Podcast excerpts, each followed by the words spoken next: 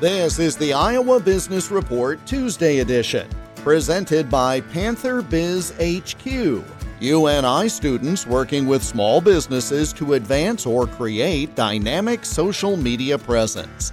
Learn more at iasourcelink.com. Business transitions can be difficult. The unique dynamics of a transition from one family generation to another bring unique challenges. Dr. Heidi Vermeer Quist of VQ Consult works with those entities as part of the Family Business Center within Advance Iowa. She says communication between the generations is key. The stories of dysfunction that kind of end up destroying family businesses are more common than the success stories, especially when you get to the second and third generations. So it's a harder path to pursue family business long term but I think those that do uh, end up growing tremendously together.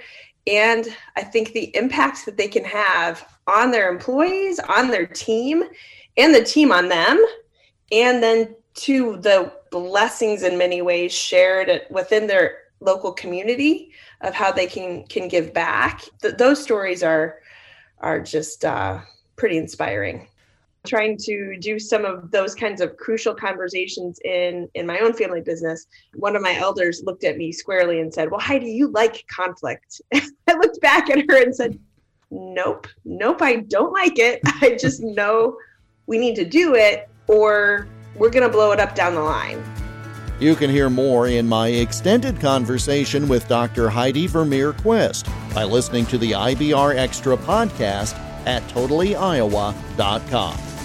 I'm Jeff Stein for the Iowa Business Report.